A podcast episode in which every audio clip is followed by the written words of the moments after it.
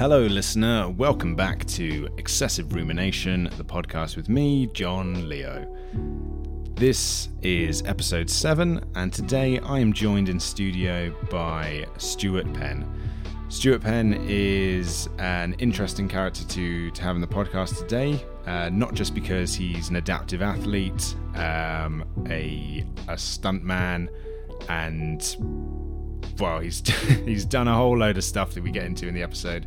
Uh, but he also marks the first time I've had my boss on the podcast, um, which is a title I'm sure Stuart doesn't particularly like the sound of because the office we work in is very progressive in the way the hierarchy works. But it's the truth. It is what it is. Um, and that, as well as many other reasons, is why I look up to Stuart, despite the fact I'm probably two feet taller than him uh, which is probably the only thing I've got on him at this point in my life. Um, Stuart's amazing. He's such a funny guy. Um, ever since I started working at Skills Jersey, um, where I've spent much more time with him, I've realised exactly what makes him the, the people person that he is. That when you when you hear the stories he tells, you'll get a glimpse of it as well, and you'll realise why this is someone who's who's had such a fascinating life, where connections lead to connections and that's such an important lesson that i think we touched on in this in this episode is that regardless of who you are or what you're doing by inspiring and motivating yourself you open up the channels to to make your life more interesting. Um, all the best laid plans and predictions of the future can ultimately amount to nothing because so much of life is luck. But at the end of the day if you put yourself out there you put yourself out there for the opportunity for things to happen to you uh, be they good, be they bad, um, as we get into with Stuart. Um, this is a conversation I really enjoyed. Um, I just want to say thank you to Stuart for coming on the podcast. Really appreciate his his candor and his honesty with this one, and I hope you enjoy it. Without further ado, this is Excessive Rumination, Episode 7, with Stuart Penn.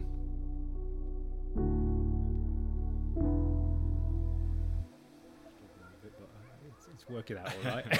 they, have they given you like any guidelines or anything like do this or uh, any of you guys chatting amongst yourselves? No, there's been no guidelines other than uh, what I did. Yeah, which is good. You can free form it. What I did was uh, I took some advice um, uh, off our expert at work uh, who said go and just look at other people uh, yeah. that, are, that, are, similar or are doing what you're doing. So power athletes. Um, there's a guy actually I follow. Um, I'm mates with him because he does jiu-jitsu. I've never met him because this is how it works, and mm-hmm. he's in the UK. I think he's a former para, um, but he calls himself the motivator, and he just posts little clips of himself doing daft things, and as well as doing exercise and fit. So I had to look at him because I thought actually if he's um, if he's doing this and what what hashtags he's using, mm. how he's doing it, he seems to be followed quite widely. In fact, uh, Joe Rogan commented on one of his posts the other day. Okay, so he cool. Was, uh, he was over the moon with that.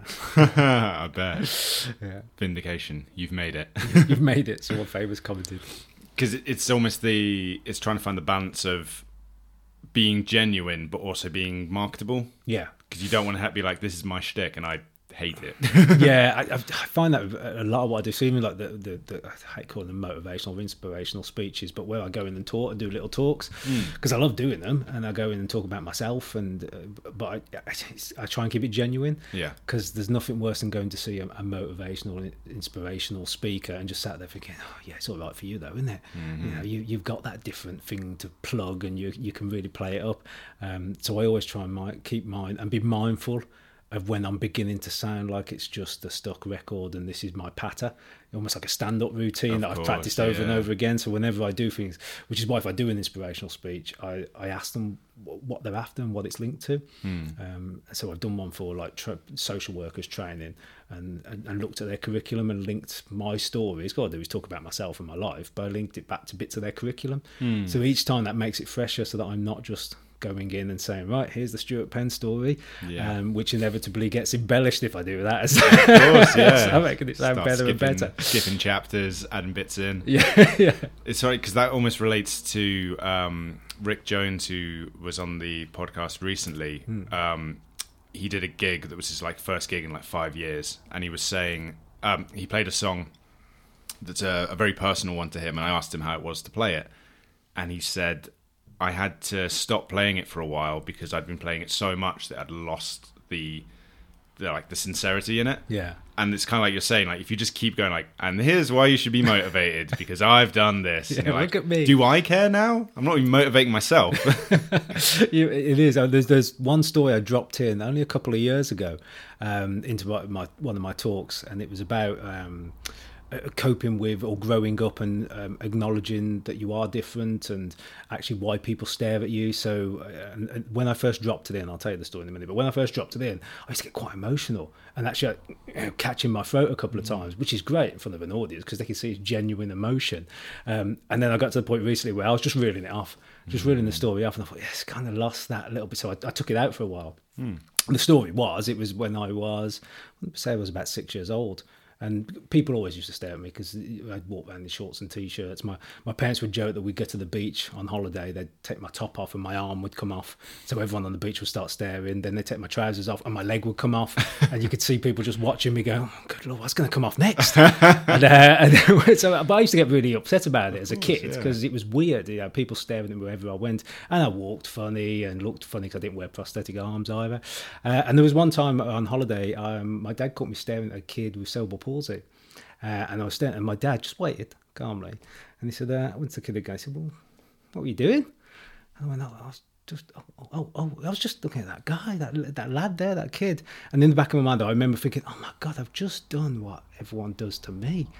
And, uh, and he said, Well, what were you thinking? I said, uh, after, I said, I was just thinking it's a bit different. I said, you know, I was just curious. So, you know, I thought, oh, look at that kid doing that. And oh, he's doing this. And they said, oh, wow, look at that. And my dad just said, well, that's what people think when they see you. And then from that point on, I've never had a problem with people staring at me because I was just like, okay, I get it. I wasn't thinking anything negative. Maybe some people will be, I don't know. But in general, I took the message that people are staring at me. It's them learning and they're just curious and it doesn't matter. So there's no reason to get upset about it. So you can see that story. I mean, even then, I'm starting to feel a little bit because I'm getting the emotion back for it now because it's not a story I tell, tell that often anymore. Um, but it, it, it's one of those if you can tell, uh, use something from your life with a bit of emotion, a bit of genuine genuineness, Hmm. even a word. then it helps get the message across rather than just sitting there going, "Well, you know, if you wear shorts, you're all right," because you can look at this. It Yeah. doesn't get the same message across. Of course. I feel that's such an important element of of this. and I feel like the conversation we'll have as well is that obviously the whole like parents telling kids like don't stare. Obviously, staring is you know it's not a fun experience to have, regardless of how you look. If someone's just staring at you, that's, that's uncomfortable. but for especially for children, I feel children are inquisitive and they they they like ex- expunge information from the universe by looking at it Yeah. by trying to go okay i understand this thing and that looks like this thing but how does it relate and yeah they don't have social etiquette at that age because because that's a taught thing No, and it's great. You even now. It was the other day at the zoo on Sunday. You, know, you get kids coming over you out of the blue and just asking you. I mean, I, I when I'm not at work uh, in my civil service, uh, you know, uh, dress up code, um, I wear shorts all the time and wear in t-shirt. And, and kids come up and they'll they'll ask me and they'll talk to me, and you can see the parents, bless them, dying inside a lot of the time. But part of them is Uh, like I'm, i really want to know the well, answer as well They're, they're just curious as well, but Yeah. they, they don't want to ask it. So what I decided to do was when, when my kids were, were older, I started training them to, to answer. So Hmm. actually, then my kids would reply back and tell this kid in their own words what why Daddy had these metal bits or, or plastic bits on and what, what it was to make it feel more normal to the kids. And also, Hmm. then I think that helped the parents because they could obviously see it was a bit of a, staged almost. Because I go, oh, you know, yeah, no, uh, my my boy here will tell you about why why I wear these, Hmm. um, and it did seem to help. how well I'm sure we'll get on to your your role as, as as a family man in a bit. But let's let's start from scratch. So at what point did you kind of gain an awareness like i'm different?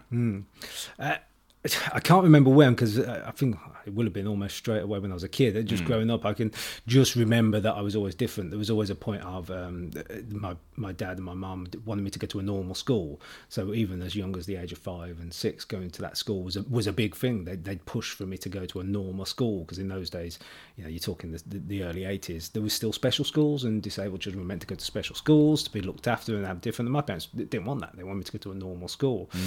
Um, so for me, I think it was more like I knew I was different, but I was living a normal life, and it was in my mind that I was normal. I've never had that issue, you know. Although I know it, I've never had the issue of oh, this is holding me back. Few dark moments in your life. Everyone does it. You might blame your disability, but in general, I've always been okay. Well, I'm just going to live as normal life as I can. But it, I knew it from from the, yeah, a very young age that I was different, especially because um, prosthetics and things in those days were not as good as they are now. I mean, my my first legs were literally wooden tree trunks. That's wow. that's all they were with leather belts strapping them on. In fact, the first one didn't even have a foot on it. It was literally a peg leg like a pirate. You know, imagine. So apparently, I was very upset by that, and uh, leads down to a lot of what I, I, I do is that I just find simple ways to adapt. So, and it comes from my parents because when they were given this peg leg for this little four, five year old, I suppose it was, you know, apparently I burst into tears because mm. I just mm. wanted a two feet. I wanted to look down and see two feet on there. So my parents were dead, dead savage. They just got a boot and sellotape this boot onto the end of this peg leg, and I was happy. So, a lot of what I've learned is from them, and a lot of it is always about just adapting things as simply as possible mm. uh, and finding ways to get what you want to that might be a little bit different um, and not necessarily the, the, way you think you would do things. So I always remember that, and these wooden legs would have to be made about six inches too long because obviously kids grow. Of course. So you know, try walking with a leg that's one, one leg is six inches longer than the other one. So walking would be difficult. So I was always very slow. You know, couldn't keep up with the other kids at school. Mm. Would join in with the sports, uh, but I'd, I'd never, and it's probably why I'm not that competitive. I'd never be competing against anyone. You know, I'd never want to be better than someone else because I knew that I wasn't going to do it. You know, mm. I was hmm. the kid there with the, the wooden leg. I couldn't race them. I couldn't kick, but I'd still join in, and I wouldn't be bothered if I lost or if I came last or if actually in football I just stood in goal and watched balls go past me, um, because I, I knew I was different. And but I was happy with that, mm. and it would always be about me doing better okay. as opposed to competing against someone else. I'm interested in what you think about participation trophies mm. because I feel that you if you were um, in primary school in this day and age, yeah. it would be very much like we've got to give Stuart something because he's definitely not going to win, you know. But we've got to, you know, make him feel included. Yeah. But what do you feel about that? Uh, I don't think they should get them. Uh, controversially, I think you know kids should lose. Um, we talk about building resilience in kids nowadays, um, and, and uh, the, the kids struggle to have resilience because they're not used to, to losing um, or having that message that they are different and actually that's okay mm. um, you know you you see one my um, oldest lad has got his, le- his legs are fine now but he had physio on his legs for years and he still can't run as fast as everyone else so on sports days he'd always come last but we loved it. Oh God, I'm getting emotional. Ah, hey. right, but we loved it. He loved it because he knew I didn't care. He didn't care.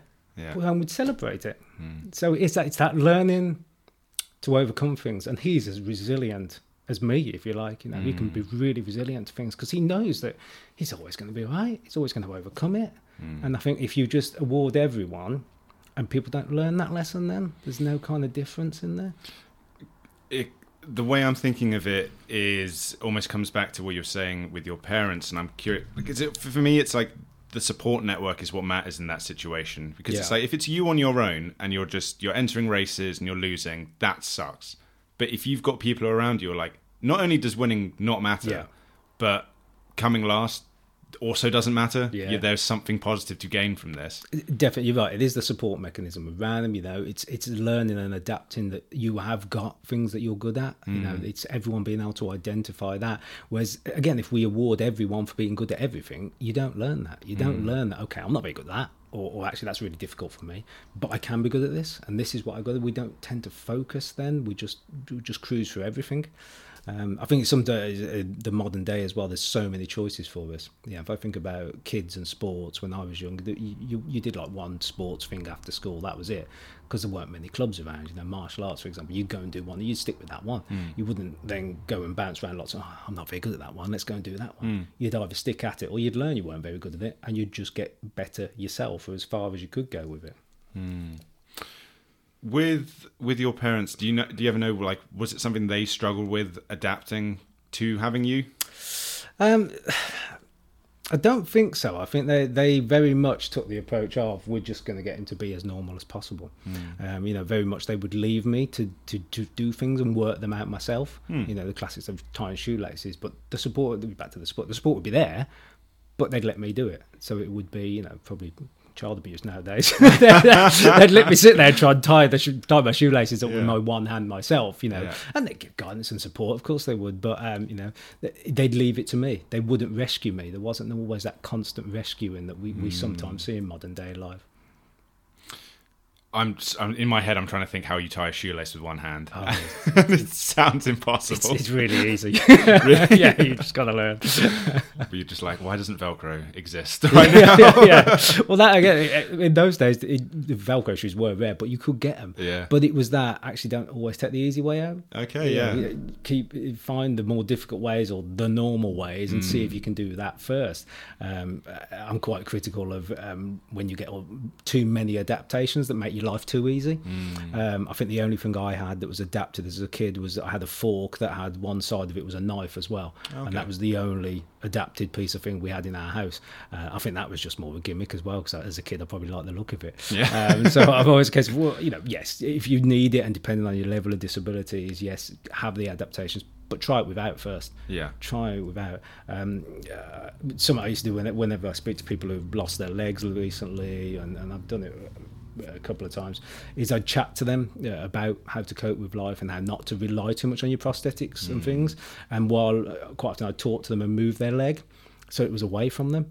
So it'd be the other side of the room, and then at the end of the conversation, you know, I'd say goodbye, shake hands, and that, and, and then just leave them there with their leg over the other side of the room. Um, and there was one guy in particular I know he, he turned around just as I was leaving and said, oh, could, "Could you pass me my leg before you go?" I just said, "Nah." Left him to it because the whole the whole chat was about don't become too reliant. Don't Yeah. don't rely on these. things. You, you, I knew he could get across there. He was a physically healthy guy. He was fit. oh, yeah, he could hop. He could roll. He could crawl if he needed to. He could get to that leg. But we do rely on uh, things, uh, you know. And I've I've always been a fan of just find a way that you adapt it or you adapt the world.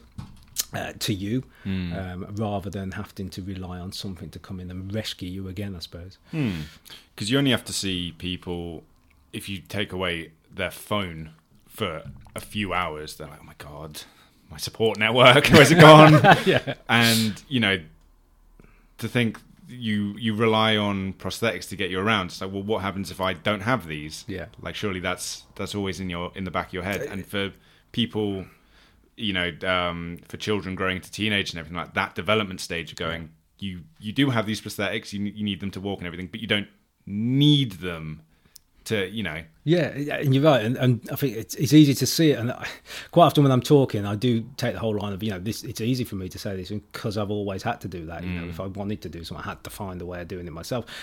Able-bodied people don't necessarily have that those sort of challenges as regularly as I would have had them, and it is a case of yeah, okay, how can I cope without that? How could I challenge myself to do that differently um, without taking the easy options? Um, and the, the prosthetics, the mobility thing is, is brilliant, and because we've all got it in us. I mean, there's the cliched thing, isn't it? Is, is how many times does a, a child fall over when they're learning to walk as a toddler, but they keep going. You, they, you don't see any one of us as an adult still crawling around saying, "No, I, gave up. I never bothered learning to walk. It was easier to crawl. Why don't we all crawl? true, this is a lot easier." you don't see that. And um, when I used to work with the military, and we used to have loads of uh, amputees or disabled guys, and we, we'd have to get out to places um, for casualty simulation to hide and then ambush the troops, and they'd treat us, and we'd be made up.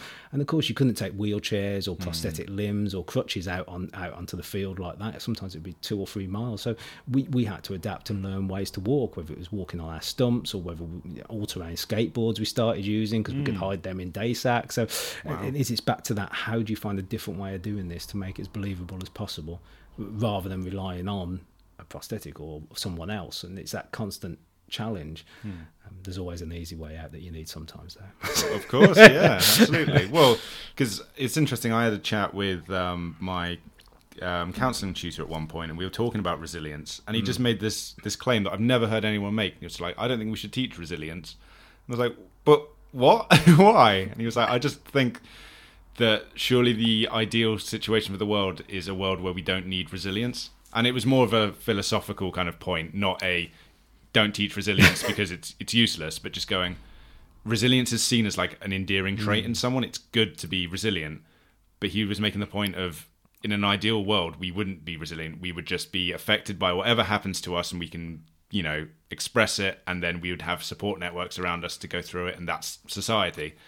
That's not the society we have. But yeah, just it always stuck with me. That's an odd one because I feel like buzzwords like resilience and inspiration must fly around your life quite a lot Yeah, definitely. I mean, it's an interesting point he makes there because it is, isn't it? It's, it? Why should we teach resilience? Could there be a world, or could there be a place where we don't need to be resilient? And uh, I think there probably could be. You'd have to be alone in a hut on your own. Yeah, not sure you could in, yeah. interact with other people to do it. Um, but you're right, it does. I mean, resi- resilience and motivations, but it does. You, you uh, I hear that a lot, and again, you're back to don't take it too much to heart. It's the, it's the classic of don't believe your own press, isn't it? You've got to still bring yourself back down to earth. You've still got to remember that you are just you and you are just doing these things. And like I said, it's I reflect it in that it, I say it's easy for me to to to sit there and go, oh look at me, it's great, I can do that. Because I get all those challenges all the time. Even now, I've injured my thumb, so I'm learning how to do it with just four fingers instead of you know entire shoelaces, just four fingers, and that's great because I see it as fun and I see it as a challenge. Okay, I, don't, yeah. I don't see it as oh look at poor me, I'm going to take a week off because I've hurt my thumb and I can't do anything at work mm. anymore. It, it's that okay, I'll just just carry on and do it. But if I haven't have had all those experiences, then yeah, probably I wouldn't want to mm. have that challenge. I wouldn't want to push myself forwards because I see it as exactly that. I see it as a challenge. I don't see it as oh, I can't do this now. Well, yeah, because if, if for whatever reason, I don't know how this would happen, but if I just broke both of my thumbs, um, and I I had to go at tying my shoelaces with just like my index and forefinger, I'd be like, "This is awful. I'm not going to work like this. I need some slip-ons or something." Yeah. but it'd be it'd be such a monumental challenge for something so inane, because those aren't challenges I've faced, and that's that's always been something that I've struggled with with um, the idea of resilience, and I think people want to present that their life has been more difficult than it has been because we don't like the idea of there's nothing glorious about saying, "Oh no, my life's been pretty easy." So I even found this early on with with mental health stuff is if I could slip in the word clinically in front of depressed, that made it seem more intense. Because loads of people are depressed, but I was clinically depressed, you know, which just makes it seem like okay, now he's got a story worth listening to, and it's just such a weird like act of game gamesmanship between people. Yeah, it's, you, want it to be real and you want it to be something that people can hold on to. Yeah, Um, so what I'd like to do is kind of like go through a timeline of your life and like almost at the challenges and the adaptations you've kind of had to go through with it. So primary school, kind of talking about sports day and that. So that's being aware that you're different, but it's okay. Essentially, it's okay to lose because lose is is a word. You know, Yeah. it matters as much as that word matters to you. Um, going into secondary school, then, what was that experience like? Like being a teenager. yeah. I, being a teenager, I always used to get that classic of you know, oh, you must have been bullied at school, and I wasn't bullied because I, I was a confident and sometimes aggressive little shit. So, so I did, I didn't get bullied, and it, it, it's similar to when people say to me, oh, you know, you you, you must have a good story because your life must have been difficult, and and I quite often find myself saying, well, no, my life's been alright actually. I've, I've had, I I wouldn't say I've had any difficulties, uh, and it's that curveball because again, it's just natural for me to the things that uh, like the broken thumbs you mentioned that it, it's not that's not difficult to me. It's just another challenge that you then overcome. Um, but I do remember secondary school. Obviously, you got the teenagers, you got the you you, got the hormones flying around you. You know, you look different as well. And also, I'd, I'd put quite a bit of weight on because at that point I couldn't walk very far, I couldn't run very far because of the wooden legs. Um, which is when I then found martial arts. Is that it was a case of you know I need to do something because this is getting unhealthy now. Um, and I, I did judo for a while, but then I moved into taekwondo very early in my teens, so literally around about 13, I think I was when I moved into Taekwondo, and that was all about uh, body image, I suppose. It was a case of, okay, I know I need to lose weight and I want to have a hobby and I want a way of doing it to get myself feeling normal again, I suppose. Um, it's a strange one because people say, well, you, you often say that about feeling normal and being normal. But I also don't care about feeling normal or being normal. But probably at the time I did. You know, I did want to feel normal and, and, and be normal. I've just come out the other side of that now. Uh, it's just it's classic uh, teenagerhood, isn't it? You Of course, yeah. You and- just want to fit in, don't you? yeah.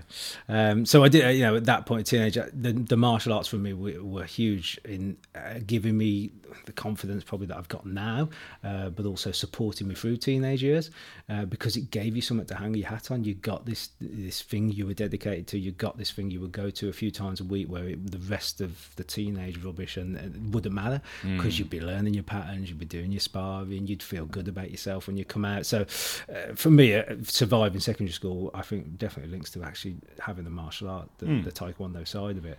Um, it, it the, when we first started taekwondo, the instructor did make the classic joke. Well, he didn't mean to say it, but it, w- w- my dad went and spoke to him before and said, "Oh, could he start? He's only got one leg," um, and he classically turned around and said, "Well, yeah, yeah, it should be all right, but we'll have to get him in shoe because if he breaks his leg, he won't have a leg to stand on." Ah, no, it's a- awkward moment, but but again, very much. And I don't know, if my dad prepped him or what. Very much in that, those taekwondo lessons, I was treated as normal. There, Okay, wow. I was just put in the class. There was no airs and graces about it. I did what everyone else did. The only slight exception was we used to. uh, They're probably still doing taekwondo nowadays. Run round at the start, and this was this was back when I say martial arts were not as commercialized. You know, you're talking the late eighties. So it was quite a rough physical sport, and they'd spend at least an hour. Uh, well, half of the hour running round at the start. Oh, wow. Um, and of course, I was turning up and doing what exactly what I did at school. If it was cross country, I'd either bimble along or I'd do nothing. I'd just sit at the side and wait. Um, I suppose a bit of lazy teenage stuff in there too. Um, and I, the, the instructor come over to me after a few lessons and said, "Look, you know, you, you sat at the side. Your dad's paying for these lessons, and you're doing nothing. You know, you just sat there. Why, why don't you just do something?" And I think that is one of the best bits of advice I've ever had from hmm. anyone. Is if you sat there doing nothing and you're an observer in life, ju- just just go out and do something. So I went over and stood in the corner. There's a rectangular room. They're running in a circle. There's a big space in the corner, and I stood in the corner and just just started throwing punches and drilling punches. Hmm. And the instructor was like, "Great, that's it." And he comes over and said, "That's what we'll do." He says, "When we're running around, you come and I'll give you things to drill." So again, it was a case of I'm, I'm joining in again. I'm, I'm acting. I'm, I'm not just this observer sat on the side sulking about being disabled, or, or even in some ways relishing as a teenager. You'd relish Oh, that. yeah, oh. I'm special. I don't need to join in. Look at me. uh, but now I'm in the corner and I'm doing something. I'm getting physically fit through it. Hmm. So was was that early martial arts instructor like was that always a, a good experience martial arts or were there times where it's like because it is physically demanding. Taekwondo is obviously a martial art built predominantly around kicks. You've got one leg. Yeah. so you know how was it always an enjoyable experience or were there times where you're like why the hell am i doing this Ah, there was always times of why the hell am I doing? Like you said, I mean, I'm sure my dad was was taking the Mickey, taking me to a taekwondo class. I mean, I'd asked him to take me, but uh, I suppose in those days we didn't know what taekwondo was. But if you're gonna do an art, why would you do one that's around flying kicks and spinning kicks when you've not only got one leg but also your other leg's not built properly?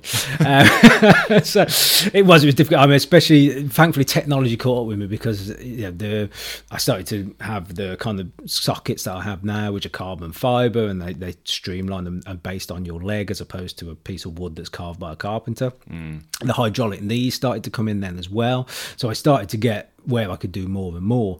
Um, it was quite often the, the challenge for was trying to get the leg to stay on. Um, I v- remember vividly the first time I did a flying side kick and watched my leg fly off in front of me, um, and thought, "How the hell am I going to land?" Um, quite, the solution at the time was just to put loads more cotton socks on. okay And of course, what happens to cotton when it gets wet is it gets really hard. So it, it- the sores on the legs. I, mean, I remember one training weekend we went on emptying the blood out of my leg after we'd finished one of the two-hour sessions, uh, and it was just mixed with sweat, but it looked very dramatic as it come out. It looked like I'd lost about two pints of blood. Um, so you know, it's difficult and it's challenging, and it's that you know I, I used to compete with able-bodied people as well. Um, again, back to I didn't know no difference. I was turning up and just just competing. Um, but you know, you think, man, I used to lose a lot, uh, but kept going back. And I thought, no wonder I used to lose a lot. It was in the, an art with lots of kicking. My legs are short, I'm short, and I was fighting people massive. do you ever know like how they felt about it Uh, well, I, I know the jokes from you know obviously become a community and train more that you know because I'd pad up my leg like everyone else would. Um, you know, I just wear the same pads that they would, but more of them. But that, generally they're down the bottom of the leg, so the top half of the leg and the thigh were unpadded, and um, obviously people used to te- be terrified because if you throw a kick and I'm throwing the kick at the same time, it's my carbon fibre is going to smash against your flesh and bones. So yeah, people used to. I think I like to think, and yeah, from the feedback I've got and the way they treated me, even all the way through to black belt gradings and things, there was never any dispensation. I did everything everyone else did, including the destruction. Um, mm. So even which you would think would be easier with prosthetic limbs, it's more difficult because the ends of the prosthetic limbs are rubber, mm. um, so they bounce off the boards. But it wasn't a case of oh, it's all right, he doesn't need to do that. It was because no, you got to find a way of breaking those. So mm. I'd move to elbows and things and knees because then that's the hard bits of my legs and how course, I can yeah. use. Um, so there was never any dispensation, and I think I earned the respect to people, you know, from what they say, is because I just did everything they did, and it was it was never it was never a case of oh here comes you know, the poor little cripple, let him in and let him have a go. It was always a case of there's Stuart, and then oh oh yeah, and by the way, mm. watch out for that leg. yeah, yeah, watch out for that leg because it hurts. so teenage years you begin martial arts maybe with a bit of body confidence mm-hmm. going on, which yep. you could say is almost regardless of the way you are, is just that's being a teenager. Yeah. And you found that through martial arts. I only ask this because I know you're married and you have several kids, but what was dating like for you as a teenager? This is a really funny point because the, when I used to work with um, military personnel and people that had accidents, one of the first things they'd often ask us about is uh, because they couldn't really ask the, the padres and the doctors was, oh, well, how's sex going to work? How's dating going to work now? Mm. And oh man, I, am just going to be ugly because I look so. I, used to just say, man, it's the best child line in the book. I mean, I used to just milk it for all it was worth. uh, you know, you, you, got one arm, one leg, you stand out from the crowd. You know, if you're yeah. chatting to someone who doesn't seem that interested in you, but you want them to be interested, then you, you start dropping that in, and, and that soon opens a conversation. Mm. Everyone wants to know how it might work, or how they, how their legs work, or how you cope with things. So, uh, dating, I would say it was never really an issue because I'm sure it was at some point, especially the confidence to go and talk to girls in the first place but I've never had an issue with it again. I suppose because I, I, I and I, I unashamedly admit I use my disability to to do the to get messages across. Mm. Now, whether that's the message, oh, I want to chat with this girl and I'm going to use them as a as a as a tool to get me in there, mm-hmm. or whether it's um, when I'm giving certain talks and I want to get a message across, I'll show my legs, or show my arms off. It, you know, I do unashamedly use them in that way too, and like, I did, definitely did for dating. Um, well, you've got to. Yeah. Um, so, coming out of your teenage years, so at what point do you join um, the armed forces? Mm. I didn't. I worked. Um, I worked with the military much later in life. So coming out my teenage years, I ended up going into uh, disabled athletics. Okay. And doing sprinting. Um, uh, I, I, hate running, so I don't know why I did that. um, established that you lost a lot of races. Uh, yeah, I lost a lot of races. I'm not, I'm not competitive, yeah. and before I knew it, um, it, um, again at that point, uh, the Paralympics wasn't like it is now. Uh, the mm. Paralympics were not this big thing where everyone was wow about it. You know, mm. it was it was very under the table. Um, and, and I, I, was contacted because I did the taekwondo, because I did a few interviews in there, and and my limb center in Selly Oak was the guy they used to test things on. Um, so I got they said, well, come along and have a go at the disabled athletics. So I did, and I joined that, and would do sprinting and long jumps. I did a couple of international competitions, um, but I was never really that into it. However, what came from that was I met a great bunch of guys because all of a sudden I was around a lot of people with limbs missing, which I'd never really been around before so guys and girls got to know them, and it was it was great to kind of see people with different um, uh, disabilities, also different attitudes, because that you know you, people that people that know me and this kind of can-do attitude that, I, that I, I, just inherently have just assume lots of every disabled people have that and and they don't you know we're all normal we're all mm. the same as you know, get a bunch of blokes in the room just because they like football doesn't mean they're all going to be the same person and have mm. the same attitudes and it was like that seeing that actually people with arms and legs had different attitudes too um, positively or negatively yeah. um, so that was interesting to be around them but also what came from that was we then got contacted by a TV company uh, to come and do some um, dead body work. Basically, come along. I think it was for Soldier Soldier or something like that. It was it's that long ago now, and and they come to the disabled athletics team because they wanted fit young blokes, mm. um, and would we come along and be dead bodies and it wasn't long before Private Ryan was being filmed, so we then naturally tripped onto that. So the best thing to come from my athletics career that I, I hated um, was that I got into the, the TV and movie industry, and, mm. and, just playing extras to begin with. You go along, you get sixty quid in your back pocket, and you'd lie around in the field for ages um, with other people with limbs missing. Uh, what was fascinating for me though was, was you would turn up, and they really didn't know how to treat you, yeah. and it was very much the oh my god who are these aliens that have been dropped on us and we don't know what to do with them. Um, and myself and a couple of the regular guys we started doing more and more because we enjoyed it. And we're, all fit and we're all reasonably young and we're all competent. So we started pushing it and we, we, a lot of what we did would be with stunt teams anyway so of course we'd get chatting to the stunt guys and we'd get all excited and we'd start pushing more and more of how we could be used. Mm. um, i mean it started off as simple as there's no need to sit us in a special corner and bring us teas and coffees. We'll just merge in with all the other extras. Mm-hmm. and then it was a case of look there's no need to wheel us out and put us on a blanket on the floor. We can we can just go hop out and we can get on that floor for you.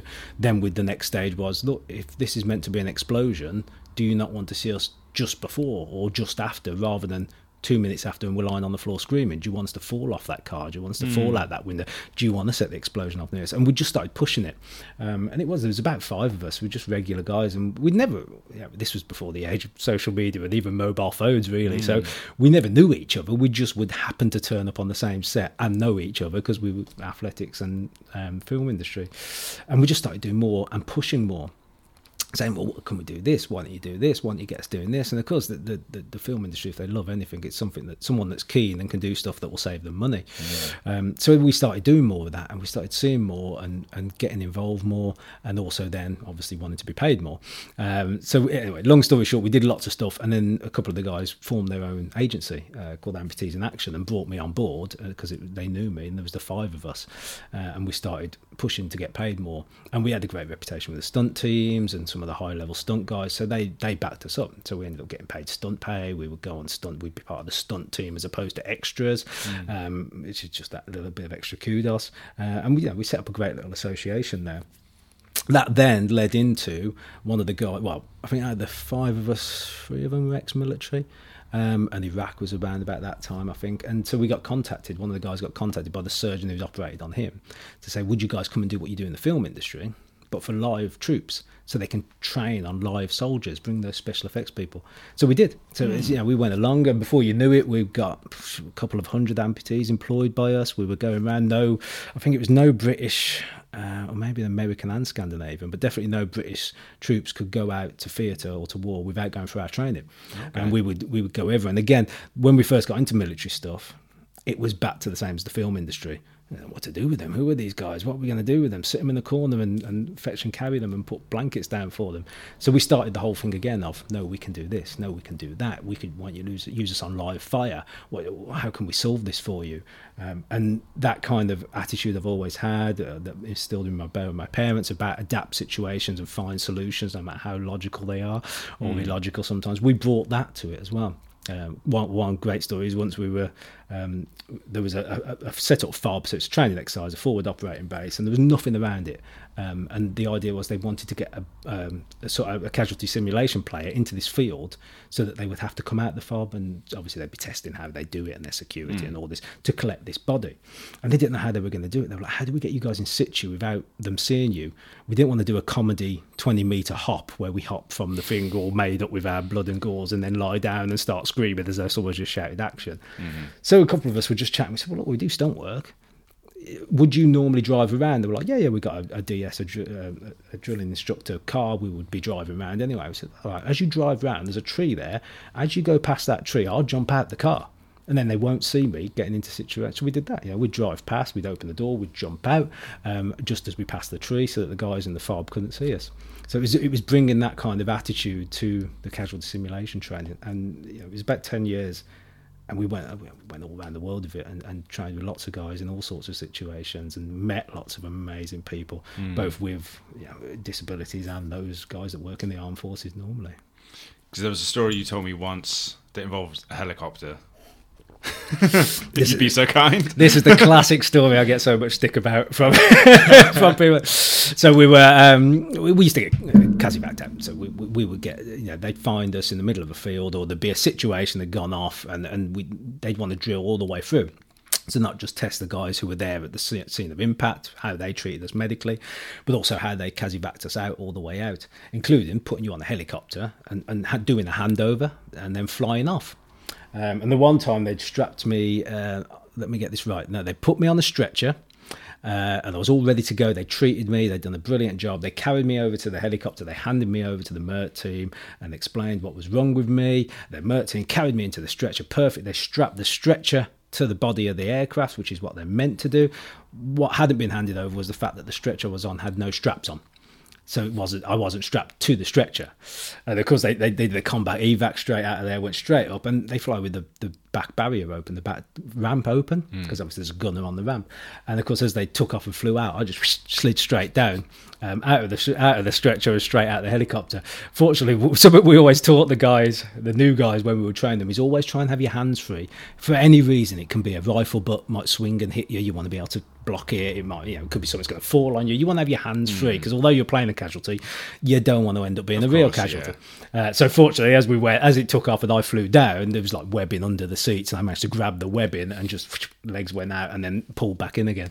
Um, and it's just one of those stories that's got, uh, yeah, over the years, it's a case of oh, I fell out of the back of a helicopter, and, and, it was, but I was probably only out there for less than a second because I grabbed hold of the thing, swung out the gun, and grabbed me, pulled me back in again, uh, and panic over. Uh, but don't it. That's ridiculous. That must have been absolutely terrifying. Uh, it was. It wasn't the most terrifying thing that happened to me though. There was a couple of things that happened, uh, and it was it was it was a dangerous job. We were insured for it, and we were risk assessed and everything. We'd only do you know, things within the, the remit of the military, but accidents happen, um, and there were some very hairy moments. Certainly wasn't as dangerous as being a soldier though.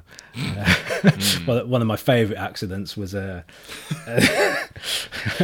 they, uh, this was when they used to use Hemcon that was powder. So that's you'd pour powder into the wound and it'd burn it shut. Um, okay. And they happened to I was doing a, a, drill and they were practicing. It was it was a, quite a stale one. It was a talk through walk through.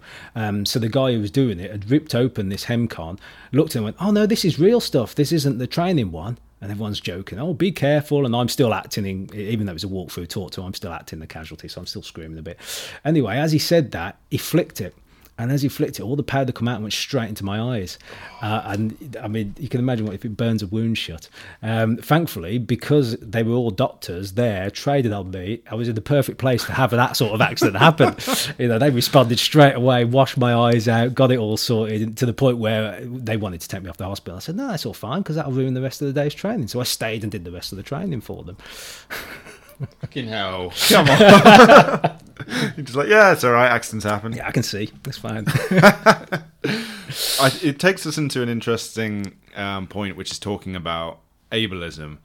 And it's one of those really interesting topics for me because as someone who doesn't identify with any kind of physical disability, mm-hmm. reading stuff on Instagram about this is how you're supposed to talk to people. No, this is how you're supposed to talk to people. And it's like, it's a minefield.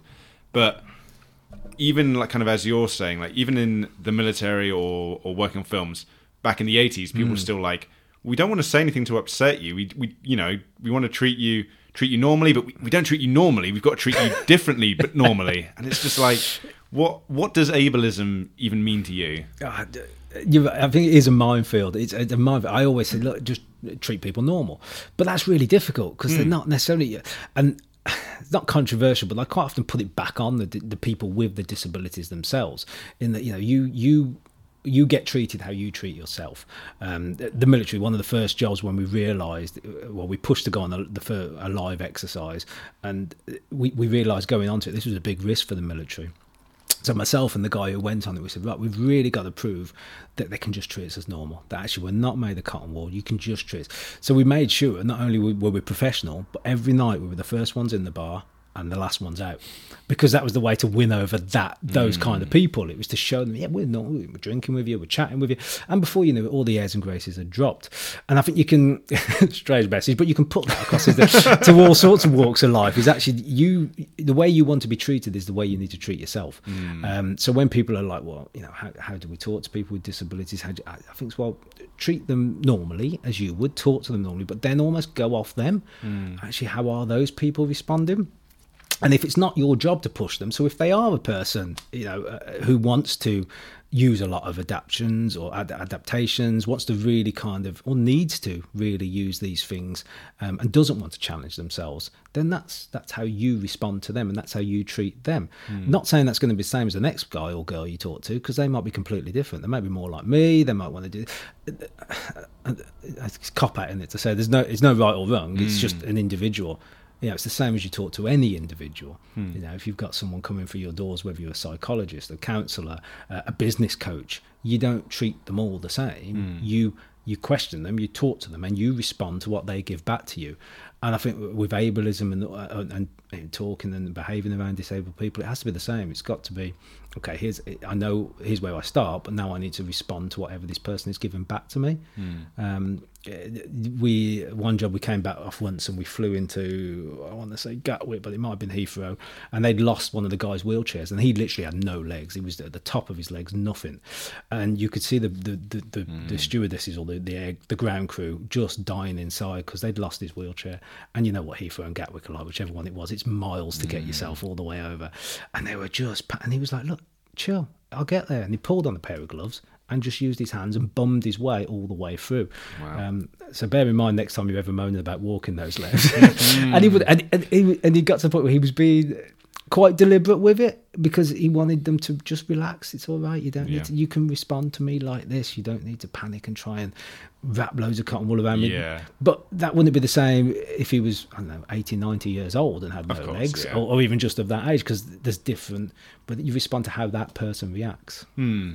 because I always do feel like it's, it's in so many things. It always comes back down to empathy and it's understanding both sides of it, right? So like I can look at you and I can go, okay, there are there are differences between us, and part of me is like. Even even before when we were going up to the car park, I was like, "Do I take the stairs or do I take the lift?" I don't know because I know you, and you'd just be like, "Well, I'll fucking climb up the Always the stairs." stairs, yeah. yeah i was just like but there's the thing like in my head like now that i was actually thinking about it and it, it changes it but i think it's it's about understanding how how both parties feel and it comes back to that curiosity you're talking about with children hmm. there there's no lesson in school for going like this is how you talk to people with different disabilities but also that doesn't cover everyone because you can have five people with the exact same physical disability but they'll respond differently to it. One of them doesn't even like the term disability, so don't mention that. you know. so, but I think it's like you're saying. It's it's actually having a conversation with people and going, we're just two people. We need to find, or we want to find a common ground. Mm. No one's doing this antagonistically. You know, people can you know put their foot in their mouth. So to speak, some more literally than others, but it doesn't mean that it's you know you're being outwardly horrible to people. And I feel like maybe well i'm curious what you think of this but i feel that there are a lot of people more so now than ever who have no physical disability but want to talk on your behalf hmm. and be like this is how you should talk to stuart penn because he's like this and you don't understand and this and actually you'll be the first person to be like not only do you not care how someone talks to you but you'll talk to them about how they talk to you and how you talk to them you know? It's it's a back and forth Yeah, I, I, I always come back to it, the individual, and if they are have the capacity to be able to have the conversation, have the conversation with that individual. Uh, again, it's a cliche, isn't it? But when you've got someone being pushed in a wheelchair, do you talk to the person pushing them, or do you talk to the person in the wheelchair? Mm. And my answer would be depends what you're asking. Mm-hmm. If you want to know what the person pushing the wheelchair had for breakfast, then you're not going to ask the person in the wheelchair. So it's, it's again, you're back to don't don't don't focus on the wheelchair. Focus on what you actually want to get out of it, and who's the individual you need to talk to about it. Mm. So, what? So, what did you do after um, secondary school then? So you finished being a teenager, college or Yeah, work or briefly to college uh, for about a year. Uh, well, I did. I was doing computers uh, as it was in those days. D- wasn't really into it, so I ended up going and working in a bank, um, international banking in Birmingham. Um, it was an office job. I think it's my, one of the few times in my life where it's been a case of oh that that'll suit him because he's disabled, and I think subconsciously that was the same for me. I'll be like, oh yeah, it's an office job that'll suit me because I'm disabled. Um, and I was I was only about seventeen, I think. I was quite young going into the workforce, um, and that was great. You know, again treated normally, did everything as normal, went out drinking with him on the weekends, you know, would socialise as normal, but it wasn't satisfying me. So I was still doing taekwondo at this point, um, all the way through. Um, in I still do it now. I do it. I've, I've never stopped. Um, and about 21, so I must have been about 18, 19, I started uh, what was basically an informal apprenticeship in that I'd go and I'd teach Taekwondo mm. uh, for my instructor. So I'd teach the kids class for him on one night a week, and then I'd cover some of the, the adult lessons for him till I was 21. Then I could become a, a Taekwondo instructor in my own right uh, and go and, and pass the course and pass the physical and everything to, to be able to do that and teach it. So I then set up my own business uh, running martial arts schools or taekwondo schools. Um, and at the time, it was like a franchise. So I'd have to drive two hours away to be able to set up a club. Um, so I did that. So I would work all day at the bank and then I'd jump in the car four days a week and drive two hours to teach for an hour and drive two hours back. Uh, it seems crazy now, but that, that's mm. what I did. And I did that for many years. And I did that in conjunction with doing the, the military military and the movie stuff as well, to the point where I was able to give up the day job, and it was a case of like, if I give up the day job, I can actually do more film stuff, more military stuff. I can do, I can teach more taekwondo hours. Uh, so I ended up running my own business for quite for many years, um, and I think uh, running your own business is interesting. I think everyone should be self-employed at least once in their life, mm. just because you'll never understand the work ethic as well as you do when, yeah, when definitely. if you don't do it you ain't going to get any money paid for you of course and it's the classic again the classic of if you take my legs off and then set the fire alarm off i'll find a way of getting out of here mm. likewise if my only way of getting money is getting to work and working I'll get to work and work no mm. matter what. I mean, I remember teaching sometimes we, the stomach would be damaged and swollen up, so I'd be, I'd be, I didn't have crutches, so I would literally walk into my knees and I'd teach on my knees, or I'd teach, teach sitting down, or I'd force the prosthetic leg on so that I could at least stand there and teach, mm. um, not demonstrating anything. so I think working for yourself is really for me anyway, has instilled that massive work ethic um, that you know you want to do something, you get in there and do it. Mm. Um, and creatively, it means that I love teaching martial arts just because of the people you met, um, being able to see people overcome their own challenges, no matter what physicality they were, or you know. And I taught able-bodied because quite often people assume I just taught disabled people. I didn't. I don't think I. I think I very rarely taught disabled people. It was it was all able-bodied people um, for hobbies, you know, kids and adults, um, just teaching them. And it was great to see people overcome difficulties just through the martial arts world and be able to get them themselves to whatever belt or competition they wanted to get to. Mm. Um, fuck, I had something that's just completely gone from my mind. Um, yeah, so I, I feel like it's an apt point that we're having this conversation because GCSE results mm. have kind of just been and gone, and there's a lot of um, a lot of the people that we deal with at work are teenagers who have no understanding of where the mm-hmm. direction in life is. When you left school, then did you have a sense of like, I want to do something specific with my life, or you know, what was your kind of? I, I hadn't a clue uh, I, I've had uh, well when I do these talks, I always say oh, I've had a great, exciting life, but I've never had any idea of what I wanted to do. Mm. I, have bounced, I've literally just gone with the flow, which is probably the wrong thing to be saying to, to teenagers. but I, I, didn't. I mean, I, I come out of school, went into college, didn't really enjoy it. Floated into the banking work, found my passion then in in in many ways. My passion is talking to people in large audiences. I, I love that sort of hmm. stand mm. in front of an audience for anything, um, and I'll happily have a conversation about it. Um, and I think that's actually where my passion is, and that's where my career's ended up going. But I didn't know that until probably about two seconds ago when I told you it. Um, but I, have never had a plan. I've never um, had a, a, career in mind, uh, which was, you know, would think it's quite bizarre for someone who likes overcoming challenges, that uh, uh, you know, setting yourself goals and overcoming things. I don't even think I was much of a goal setter until really until I came to Jersey. And at some point in Jersey, I ended up going on a course to become a goals motivational instructor, which I d- I don't do anymore. But I used to just go and it was very prescriptive, but it was all about how to set goals, how to achieve them. And there was a lot I took away from that and a lot I recognised in myself that I did naturally. Mm. Um, so I'd never naturally sat down and gone, oh, I'm going to do that next, or I'm going to have that career next, or actually that's the job I want but in my mind, naturally, I did those sort of things, or I naturally set goals without thinking about them as goals, and then achieved them and moved on without any big fanfare. Just, oh, isn't it great? I did it. Mm. Um, and, and, again, you're back to that resilience idea of growing up. I had all these little challenges, so I wouldn't necessarily set them, but I would see it and go, well, I want to do that, so now I'm going to overcome it. So I think for young people nowadays, well, not even nowadays. I think even back when I was young, we, we do set too much weight on what do you want to do now? Mm. What's the job you're going to do? Because this will be your career. Mm. Oh, I've had all sorts of you know jobs, and some of the, the there was one point when I um I'd left the bank. I'd been teaching martial arts for a long time. Um, but then I, well, my basically my expenditure went up. I was moved down south and I was living in Hertford, so I needed more money. Um, in fact, no, it was after I got married and we got a mortgage. That's right. So anyway, I needed more money, um, and the film work was a bit dry at the time. The casualty simulation work we'd only just started, um, so I thought, oh, I better, better get a job. And there was no airs and graces about it. There was no, oh, hang on a minute, I'm a martial arts instructor, stuntman person, mm. and, and I'm trying to launch this this casual. It was a case, I'll just get a job. So I went and just got a job in the local Alliance and Leicester branch um, just sitting on their counter and serving old people as they came into the bank because no one else ever comes into a bank. uh, and some uh, some of the things I learned in that job that I did for probably about a year, I ended up doing it one day a week in the end because the, the, the casual simulation stuff launched very successfully, mm. but they didn't want to let me go. So I thought I'll keep doing it one day a week with you. And some of the things I learned in that that boring branch banking job, mm. that even at the time, I mean, I must have been late twenties to you wouldn't uh, everyone else doing that job was a, was a young person leaving school, so you would think, oh, why would you do that? That's a bit mm. slumming it. But that was great. I learned so much just from that. So, in many ways, I think the message is, yeah, if you can, yeah, you should set goals. You should have an idea. If you've got a passion, go with your passion.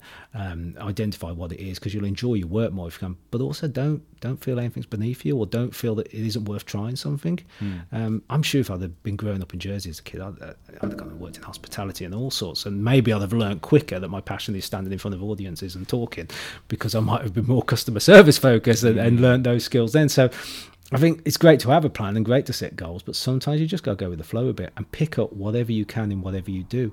Um, a lot of the the skills that I used to use in coaching and mentoring came from that Alliance and Leicester job.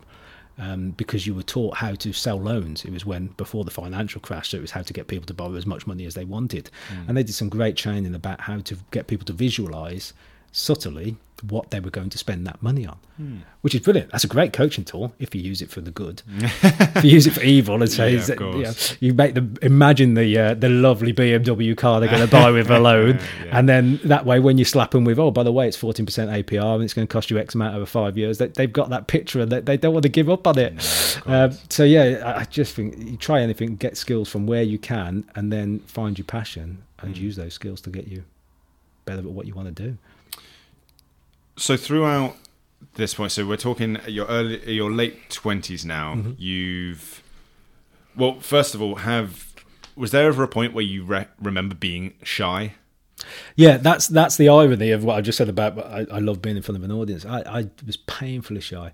Um, and before I started my apprenticeship in inverted commas for Taekwondo, mm. you wouldn't have got me in front of a, a, stage talking to people. I mean, even just small groups, I, I was cripplingly shy. And that's uh, 17, 18? Yeah, this was about yeah. 17, 18. And I, you know, I, I was outgoing. There's mm. no doubt I was outgoing, but put me in a formal situation or with a bigger group, and I was shy as anything. I didn't want to talk in front. Again, maybe it was the underlying everyone staring at me thing still mm. there.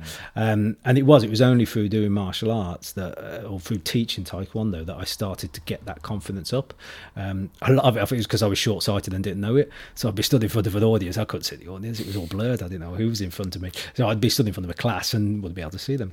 But also, it was the prescriptive nature of you were teaching set patterns, set routines. So I and I, you know, that was what I lived, breathed, and ate. I knew what I was talking about, and having the confidence to just stand there and do it to the point where eventually you know, I now have the, the, confidence to do stand in front of an audience. It's my favourite thing is to stand in front of an audience and talk to people. Hmm. Um, down to once when we were doing the military stuff myself and uh, there's a guy I know Darren Swifty Swift uh, you've got to google him and if I can arrange you need to have a chat with him at some point. He's an amazing guy.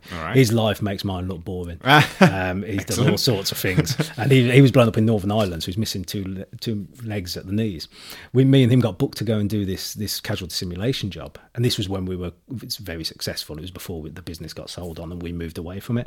It was a very successful business. We were highly renowned as being experts in this area, and we were booked to go and do this job. And we didn't think anything of it. We rocked up, and it was at a hotel, but we assumed that the hotel was we were just staying there, and then we were going to get taken in the field somewhere. And we turned up, and they said, "Oh no, it's a, it's a conference. You're here to talk." We're like, oh, okay, yeah, yeah, fine. I mean, he can talk the hind legs off a donkey um, and oodles of charisma. So I just rode on his coattails a bit.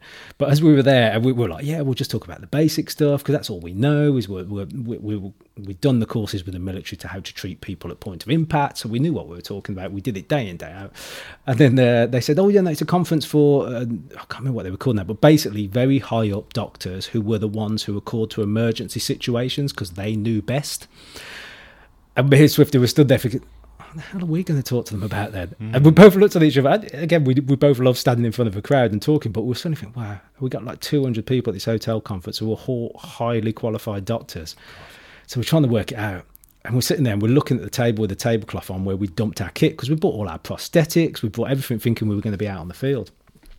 And we looked at this table. I, I, I don't know which one, but I'll get, give Swifty the credit. He said, "Why don't we? Uh, why don't I under that table? Why don't I hide under that table, fully made up?"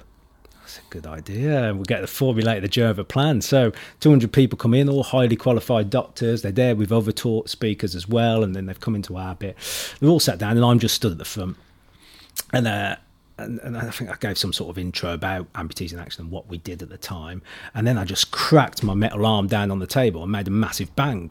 And as that bang went off, they all jumped because they're not expecting it. Swifty rolls out from underneath the table, fully made up, blood squirting everywhere, screaming and shouting for help. And then we stopped and just let it go completely silent. And we went, that, ladies and gentlemen, is why no matter how qualified you are, the fact you all froze means we need to go for the basics. and we just sat there and talked to them about the basics of first aid and how to treat a uh, how to treat a casualty, and they loved Nice. it. That's amazing. that doesn't sound at all like.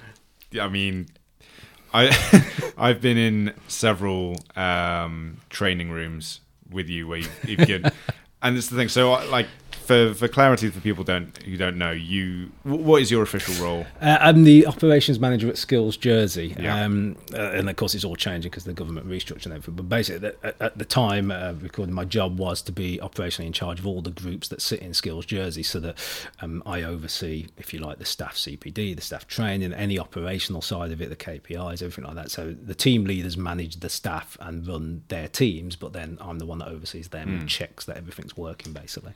And you've been there for Oh, a long time now, uh, Yeah. since it started. Okay, but basically, I I joined two years ago, um, and I know you through jujitsu. Yes. And it was always just like, oh, Stu's great. That'll be fun. And it wasn't until the first time I was in like a training conference and we were talking about safeguarding that I realized like, oh, this is who Stu is.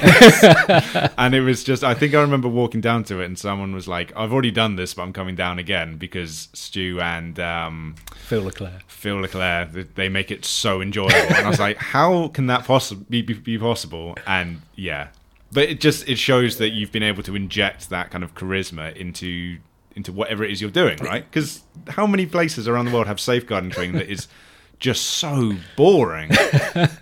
Yeah, it is. I'm, I'm a I'm a big fan, uh, and it probably comes from the military, just from the taekwondo stuff and being self-employed. I'm a big fan. If you if you're teaching someone anything, make it enjoyable.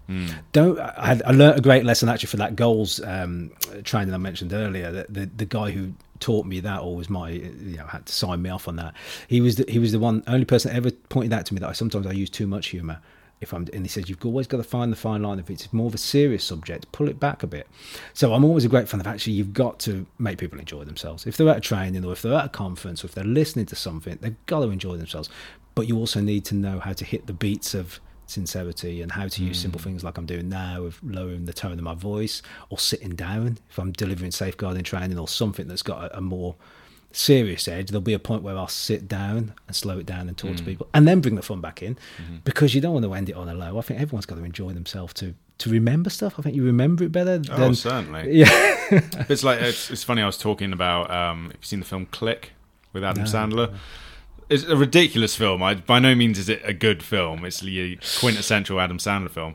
But there is a moment in it that is so unbelievably sad, but it kind of only is that sad because the rest of the film has been that ridiculous that you don't expect it, and it just shows that you kind of need those ebbs and flows, and it stays with you because otherwise it's just a film. You go, oh yeah, I saw that film. It was yeah, whatever yeah but because it's got like it has a message that it wants to give and it does it very well and it's got the stupid stuff around it but the point it was trying to make it still does because Yeah. it knows when to change the tone Um, I feel like a big thing that we've kind of been talking about is adaptability Mm-hmm. and you know put you in a situation you'll figure figure out a way to get through it or or whatever. But have there been times where it's just been like things felt insurmountable? Like what does that look like for you Yeah, definitely. There has been, and, and there will still be again. You know, we all have that. And when I do the, the kind of inspirational speeches or, or chat to people, you know, it's easy to think that I go out there and skip through life and overcome everything. But there's not, you know, I'm the same as everyone. We all have emotions. We all have points where actually I can't do this or this is too difficult for me to do. Uh, you know, I do often catch myself and sometimes others catch me as well. Um, uh, one example is I was uh, I was about 40 so it was, it was not only a few years ago um, we were at um, Hamptonne for the cider festival. So I'm there having a few a few drinks obviously and um, there's monkey bars. They'd put a new park in there and uh, and there's monkey bars there. And my boys come over to me and said dad come and play on the monkey bars with us. And without missing a beat I went oh, I can't do monkey bars boys because I'd, I'd never done them. It was something I couldn't do, and, hmm. and it was just incredible. And of course, you know, my cheeky children turned around and went, "Oh, I thought you could do anything. I thought you find a way." To... So of course, I turned to the wife and said, "Hold me beer," and, I- and, I, and I went and did it, and I found a way of doing it. But actually, there, has, there are times, you know, that's a, a kind of a humorous example. But there are times where it's just, oh man, I can't do this. This is this is really difficult. How am I going to do this? Um, the Island Walk was probably the last time I had a real kind of hit of it. Um, so for the Island Walk, um, I stupidly did it only a couple of weeks before or after the twelve-hour grappleathon, which was another one. Um, it, it was because of bad weather. We ended up the the grappleathon got bumped. That's it. The grappleathon was first and kept getting bumped because of the bad weather. So I ended up doing it two weeks before I did the Island Walk. So I'd been training for the Island Walk, but not expecting that lack of recovery.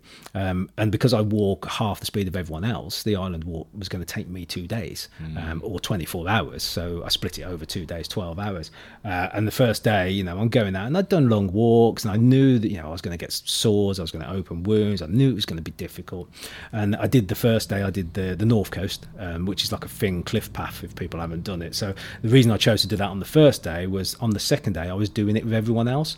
And I thought, man, I'm going to be so unpopular if I'm walking half the speed of everyone else on a thin cliff path where they can't get past me. So I thought, right, I'll start at St Catherine's and I'll walk all the way at the top of Jersey, get to the other side. Um, three hours in, I twisted my only knee. Uh, so I couldn't bend my knee; it was swelled up to the size of an elephant. Uh, I, I was rubbed sore. I mean, it was it was harder than I ever imagined. And I got to Grone, which was near where I wanted to finish, and fell down the steps because I couldn't bend my knee anymore. Landed at the feet of an Australian tourist who looked very confused why this one-arm, one-legged one was man was practically crying. Um, I stumbled a bit further. In the end, I start. I couldn't make it to where I wanted to finish. I was just done. Um, you know, and, if ever someone says I can't I mean it, it was me then. And I mm. phoned the, the support team that were picking me up. They picked me up and they dropped me home. And I got home, my wife had gone out with the kids, and I got no house key. So I'm sat there on the lawn of my house, I just sobbing. I just thought, I mm. cannot do this. I've just done 12 hours. I'd done 21 miles of 48. I was like, I cannot get up. If you're going to start the island walk the next day, it's a 2 2 a.m. start. And this was mm. 6 o'clock on the night. I'm thinking, man, it's 6 o'clock in the night. By 2 a.m., not only have I got to be dressed, I've got to be down at the harbour to do another 12 hours and another, what is it, 21, 48, 27 miles. I just, there's no way I can do this. Uh, but I did. I got up the next day and I went there and I was in agony. And I'm st- even just at the start, I was thinking, I'm not sure I can do this. And everyone started and people just went. And I'm walking, I had to have my legs wide apart because I was bleeding at the tops of my legs where my, my metal leg had rubbed the tops of my legs. My knee was the size of this big purple elephant. And I'm walking with a walking stick, staggering along. And um, a guy uh, from Jiu Jitsu, I won't name him because it'll embarrass him. He turns up and that I don't know if he'd just finished work or what, but he was he was in work clothes. He said, "What are you doing?" I was like, "I'm doing the, the Island Walk." He said, "I'll stay with you for a bit," and he stayed with me the whole day. Hmm. Man, it, it talked my ears off, and I could probably have killed him a couple of times if I'd have been physically able to, but I was exhausted because he just didn't stop talking. But it was deliberate. He was keeping me going, and I swear I wouldn't have done it. You know, if people say, "Have you ever been anything you wanted to give up on?" It was that I would not have done it if it hadn't been for him. Uh, the caveat is I did cut one corner off because th- there was a there's a rocky stair bit, and I couldn't. There was no way I could bear my, ne- my knee to get up there. Uh, I'd have done myself an even worse serious industry. So I cut that bit off and and just ended up doing the end. So I did 36 out of 48. But man I found the way of doing it, and I suppose you could say, yeah, I didn't because I cut that bit off. I gave up on that bit, but for me, the satisfaction was I still made it to the finish line. I mm. cut that bit off. I won't lie about it. I'll tell everyone I cut that bit off, but I could still do it. But it, that was just it felt insurmountable. It felt impossible to do especially that, that night before. The second day, not so much because this guy was chatting my ears off and he kept me going. I didn't really have time to think about, ah, this is hurting too much, I can't carry on. But that night, I just, it, it just looked like an impossible mountain to climb. Mm. And I think uh, subconsciously it was a case of back to how do you eat an elephant? It's just bite-sized, you know, bite-sized little spoonfuls. Mm. So it was get up, get there. If I get there, I'm there. If I start when they, everyone else starts, I'll start, and then small little chunks. So in that period between six p.m. and two a.m. Yeah. What what process did you go like? Because surely there was part of you was just like, I'm just not going to do it, and no no one will fault me if I say I'm out yeah. because they'll go, yeah, that looks awful. but we're like, was it a quick thing? We were like, no, right, I've got to figure out a way that I'm going to do it, or eleventh hour. It, I'm going to do it. It was hour by hour. It, I, you know, I must have changed my mind, probably even minute by minute. I'm not doing it. I'm doing it. I'm not doing it. Getting a, an ice bath. Okay, I'm doing it get out. I'm not doing it. Mm. Try and get to sleep, and then you can't sleep because obviously you got all the adrenaline buzzing and the panic about too much. So it was minute by minute. Never mind hour by hour. I'm not going to do it. I am going to do it. I'm not going to do it. I am going to do it. Um, and, and, then it was my wife was doing it as well, so she had to get up at that time in the morning. She oh, was going to start it. So okay, I am going to do it. I will go. And it was little small chunks of okay, well if I get there and I get to the start, and then I'll start it and do as much as I can. Mm. Um, yeah, I, I'm, I'm I'm a big fan of if you're going to do something, just do it to your ability. Hmm. Again, back to the whole goal setting thing. If you're going to set yourself goals, brilliant. But if, if, after a few weeks, days, hours, you decide that goal is not something you want to do anymore, then don't do it. You know, don't hold yourself to it unless it is, unless there is something you want to do. Hmm. Uh, and for me, it was that. It was okay. I'm going to do this bit, and just small little. I'm going to get to the port. Okay, well, well, I can get to St Catherine's. I'll get to St Catherine's, and then I'll get picked up and dropped there. Okay, well, I'll get to that bit, and then I'll do this bit and the last, however long it is, few miles along the front there, along Victoria Avenue, is it? Um, along there, they have a mile counter, mm. and and I just picture it every mile just to just to to help me establish that. Okay, now I've only got this mile left. Now I've only got that mile left. on on my last podcast, I talked about how I walked the ITEX drunk and gave up and I feel like such a bastard now. Um, with with your wife, was there a point where she was like, like, what was her kind of feeling on it? Was she like, don't do it. Like it's not worth it. Like when yeah. she went to start the race, like I, I, I, guess I'll see you later. no, she, uh, my wife's generally learned that actually uh, just leave me to it. she, yeah. she, she, knows if I'm going to do something. Um, she was actually more worried about the grappler She really didn't want me to do that. Really? Um, just yeah, I suppose. Well, let's let's just for people who don't know. So, so what I, I, it was a bizarre year. I don't know what over what came over me. I decided I hadn't done uh, anything really challenging, which I suppose I had. I'd, I'd, given up my entire career in martial arts, movies, and casualty simulation, and moved to Jersey, hmm. uh, where I didn't have a job and we had no roots other than my wife obviously is from here um, just so that I could be with my kids more. That was that was the driving force. Um, you know the military job was dangerous. I was away a lot and it gave but then once I got to Jersey it was a case of just re-establishing find a job find a career. So I say I hadn't done anything challenging but actually in hindsight that I still can't believe we did that. Mm. um, but I, I, must have just hit a point where I thought I needed a challenge. So I'd take I'd started Brazilian Jiu-Jitsu um, started doing that which is brilliant. You know I love that. Don't get me started on that. We'll be talking for about another five hours. Um, especially about what it means to people with limbs and they can take them off and have an advantage. I think that's a brilliant side to the art, which is why it is so popular with people with amputations. Mm-hmm. Um, so I started that, and it was I'd only been training eighteen months, uh, if that. I think actually it might have been just over a year. And I said to, to Rob, the coach, I said, you know, I, I, I don't know where I even got the idea from. I'd never even heard the word grappler I said, look, I want to do a challenge, and I want to, I think I could roll with people. So wrestle for the people that don't know what it is. I roll with people for twelve hours non-stop which seems ludicrous now. I think mm. back and think, wow, wow. And, and, I remember a couple of the guys who were more senior and been doing it a lot younger going, what the hell are you doing? What You're not going to be able to do that. Why would you do that? Mm. Um, and then it became about, you know, raising the, the profile of people with, with disabilities. And so we wanted to do it somewhere public. And it was, okay, so let's do it in the middle of town by the West Centre cows that are there. So literally outside on this ground. Um, one of the guys owns the cafe near there. So that was our base camp of being able to use them for food and toilets and things. Um, and the idea was I'd do 12 hours. I think I started at 6 or 7 a.m. Mm. and then was going through to 6 or 7 at the night. And a different person every half an hour. So the people rolling would be fresh. It would only be me that stayed on there for 12 hours. Um, at the time, I only really did no gi, so I didn't do gi stuff. Um, so, so I'm just dressed in lycra and shorts um, and just did 12 hours solid, different person rolling with me every half an hour.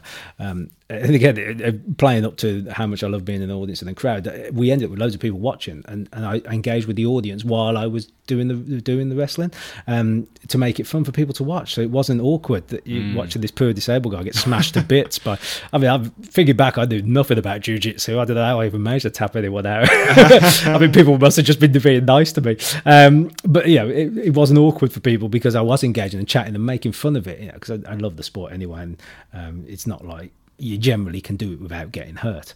Um, so it was it was great. Uh, the uh, the only injury I had from that. So my wife was worried. That's where we were going, wasn't it? My mm. wife was worried because she didn't know so much about jiu-jitsu. So all she knew was I was going to fight blokes for, for 12 hours constantly. Um, and she was really worried about that. And, you know, accidents can happen. It could easily have ended in all sorts, especially when you're tired and exhausted. Mm. But actually, the only accident or injury I got was I broke my little finger in the last three hours. Uh, no one's fault. A guy threw me off him. I slid off him and landed on my little finger and snapped it. And um, we got um, not St John's, but we got support there. Oh, I should really name check them. Normandy Rescue. So we got paramedics there. They come over and, and, they looked at it and just basically said, I said, just tape it up. So they just taped it up for me and we, we carried on. Um, I think I only had a break of about five minutes max in the whole thing was just stopping to quickly i changed clothes once and threw some uh, energy bars down me and drank and then carried on um, and that, that, was amazing but man the, the, the, two things were totally different challenges the jiu-jitsu one never doubted i wouldn't do it 12 all i had to do was just stay on that mat and keep going even if it meant i just lay there and just kept tapping out i, I had no doubt that i wouldn't do that whereas the, the walk i always doubted that I'd be able to make it because mm. walking is not my yeah, skill. um, whereas the jiu-jitsu, I never doubted I wouldn't make it.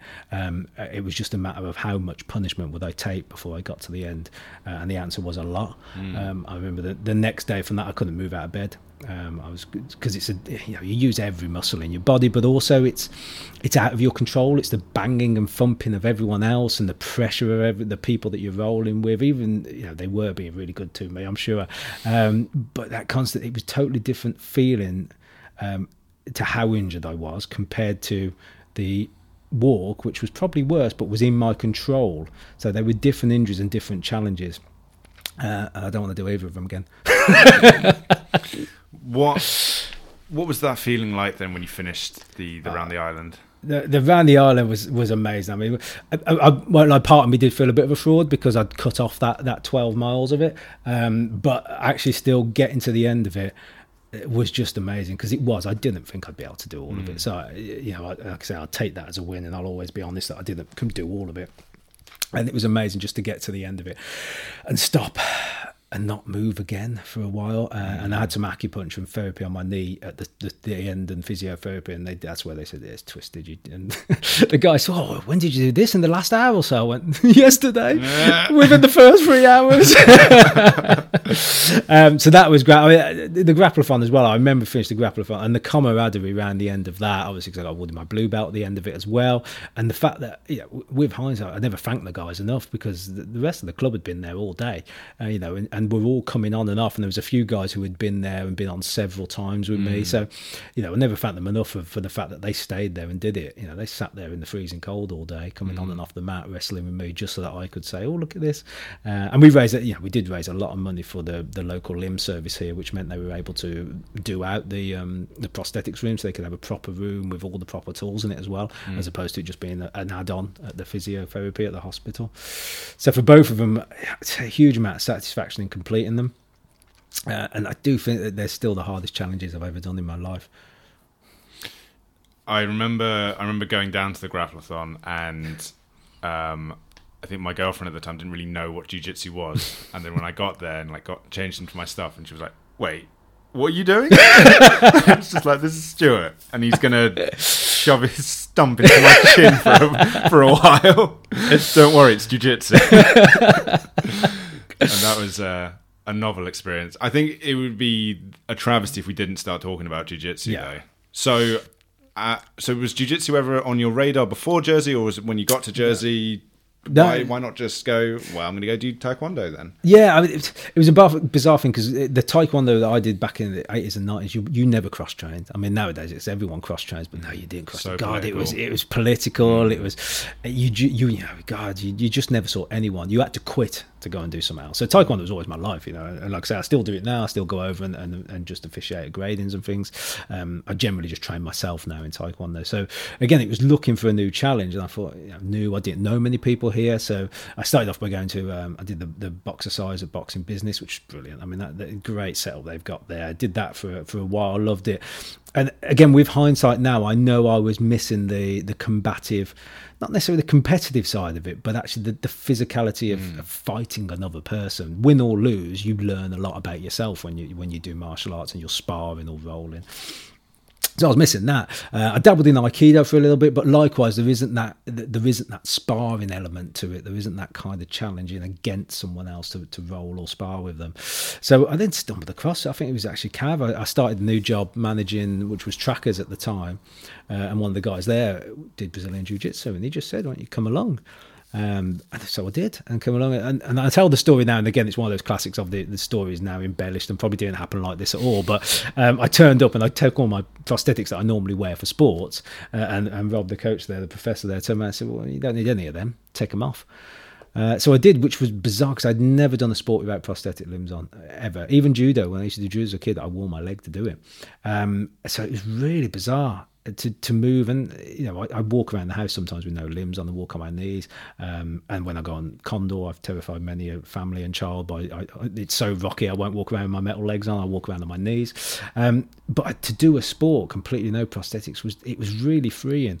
Um, and and quite bizarre. Yeah I mean, talking I was it must have been my uh, late 30s early 40s or something by that point so it's not like I was a kid. It was I'd had my whole life, but to suddenly be doing this sport, and then there's the cliche as the story goes in that Rob pointed out that it's about locking joints up. So the less joints you've got, you're at an advantage. Mm. Uh, and it, you know, it, it sounds great to say that now, but it's a case of actually people with limbs missing are at an advantage when it comes to jujitsu.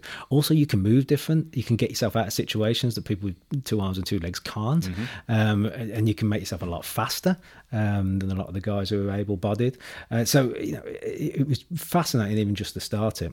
Uh, and like I say, I then uh, you know, fell in love with it, love all the side of it, the, the camaraderie that we have at the club here as well. Again, no airs and graces. It doesn't matter uh, that, that I'm turning up there and walking on my knees with, with limbs missing. Everyone treats you the same. No one gives me any quarter, uh, as you know, because you don't. Uh, you know, everyone smashes me and taps me out the same way that they would if I was able-bodied.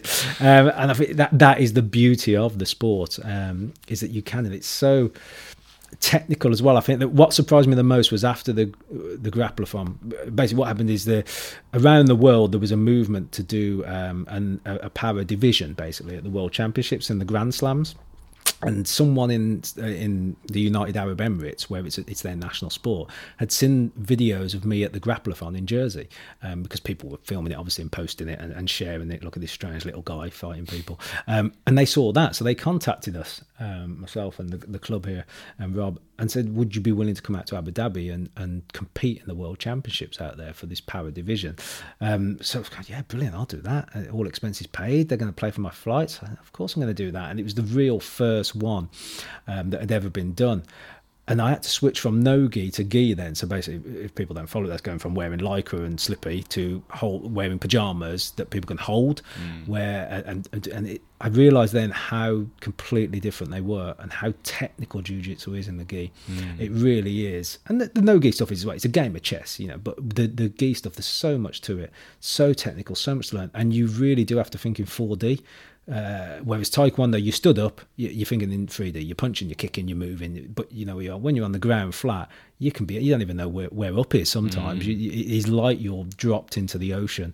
And you can see why they make all the, the what's it, uh, cross reference it to being sharks in the ocean because you do feel like you're drowning. Uh, certainly, I remember the first couple of lessons I did. Um, so, yeah, I fell in love with the gi stuff immediately then realized how much technical stuff there was to learn from it. Um, which was interesting because I had to think about three months to get good at the gi to go to this first World Championships uh, and fight other people who had been doing the gi since their start, um, let alone even more years than me. I I remember the first few months that you started training, and we'd turn up, and you'd be training with Rob beforehand. Hmm. Um, and he'd have this giant smile on his face, like you were a human Rubik's cube that he had to figure out.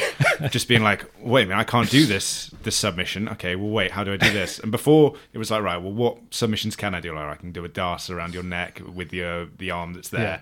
But then it was like, "Well, actually, can I submit Stuart with his, um, you know, the, the limbs that are missing yeah, yeah. essentially?" Yeah. And it's it's funny because that's that one side for him where being like it's his jujitsu's had to change to adapt to you.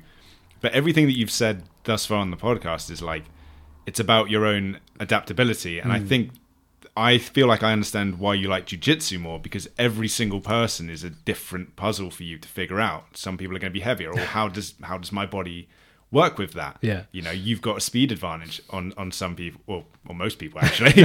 um, your ability to escape submissions and things like that. But each time, it's a different puzzle to solve, and you could say it's it's it's like that for most people when they Yeah. do jujitsu. But for you, it's to, especially competing in, in in para and being like, well, now you're Yeah. fighting against people who have limbs missing. Like, what the hell do I do? it was when I went out to Abu Dhabi. The, the we did a bit of rolling on the first day for the press, um, and that was the point where I realised what everyone's been on about when they roll with me and go, "What? what how, how'd you do that?" Because suddenly I got these guys with guys with arms and legs missing. They were slipping out of things and retaining guard and, and doing stuff that I just couldn't. I was like, "No, wow. this is what everyone feels like." Suddenly I couldn't tap out one arm because there was no arm there. Um, so yeah, I think you're right. It is. It's that. It's that constantly adapting and changing. And I, and I think I found with jujitsu, and uh, it was similar in taekwondo, but uh, certainly a, a wider world of it in jujitsu, in that you are always having to adapt and change because, you, like you see, you train with someone different, they're different, but also yourself. You do something and you think, oh, this is my stick now. This is, mm. and before you know it, that don't work anymore because they've got used to that or they've learned something. And actually, there's this. It's like someone opens a door each time and they say, no, this is the real library, mm. and you walk into a reasonably sized room and you read everything, and then you go to the next one and they say, no, this is the real library. And there's a bigger room with more books. So it, it is. You're right. I mean, that probably why it is why I'm so obsessed with it. There's a, a funny aspect where I think like you- you've obviously spent that entire time training for Abu Dhabi with with our our club, and everyone there is is t- uh, two arms, two legs, yeah. yeah. Um, but when you're when you're in Abu Dhabi and you're training against people, it's almost just like, well, wait a minute, this guy's got two arms, everyone else has got one. That's not fair. And you go, it's uh, yeah, it's it's like it's not a scientific like everyone has to be equal in their in their disability, Yeah. is it? It's just we recognise that you are you are fighting an uphill battle in that sense, Yeah. but also not in others. It's weird because it Yeah. is, isn't it? Like Yeah, it is, and, and that's what I think. In many ways, they've done it right. It's one thing I didn't touch on when I did the disabled athletics. I competed in that, hated it. It was all very much, oh bless them. Oh, give it. I got a medal and a T-shirt for turning up once to a European Championship, and that was it. I was done. That was when I walked away from the athletics because I thought it was a pity party. Um, and you would only be matched against people very identical, and it was all very complex. Whereas the, the para jiu-jitsu divisions, and, and, and, bless them, is very much the kind of Brazilian jiu-jitsu mindset. It was a case of, it's- we're all disabled. You just fight someone because there's not enough of us to put you into categories. So Yeah. we just turn up. So any para division, you turn up. You could be you could be fighting someone with just a finger missing. yeah. I seem to remember I was looking through the photos, and I swear, like one guy, um, I hope I'm getting it wrong, but he was blind, but completely like able-bodied otherwise, yeah, yeah. and just being like, "Is that fair?" it's just like, but again, that's not the point, though, is it? It's No. just about showing that how adaptable jiu-jitsu is to regard whatever your body is. Yeah, and I it it comes back to again why because I've said I'm not competitive yet. I've competed in, in para jiu-jitsu and then gone and done able-bodied jiu-jitsu and uh, competitions, and I think it's back to the fact that for me it wasn't about winning any medals. It's about making the show and showing people that this is possible. So you know, even when I go and do the the able-bodied competitions, it's more about me saying, "Hey, look, anyone can do this," um, and the same with the power ones. We go along and it's more about, "Look, guys, we can do this," and and that we do it well. It isn't it isn't a pity party. You're not turning up there and getting clapped because you walk on and do something very basic. You know, you watch some of the power guys, man, the, the fights are amazing, uh, and you see people do, and that's yeah, that, that- that's why I do it. It isn't for the medals or anything. It's just to go and show people and say, look, you can do this. This is this is what we do, and it's the, and I think that's part of the para jiu-jitsu theme with what they're trying to do. Is that you know, like I said, I think you know, it'd be great to get in the Paralympics. It's great. They had a para division at every World Grand Slam last year, so they, they take place all over the world in different cities, and they got a para division at every one. Some of them were small. I mean, the UK sadly had the smallest division. There was only like hmm. five of us last year. Something like that anyway. Um, and they, they had to get a lot of Brazilians and Americans to come over as well to, to boost it out a little bit.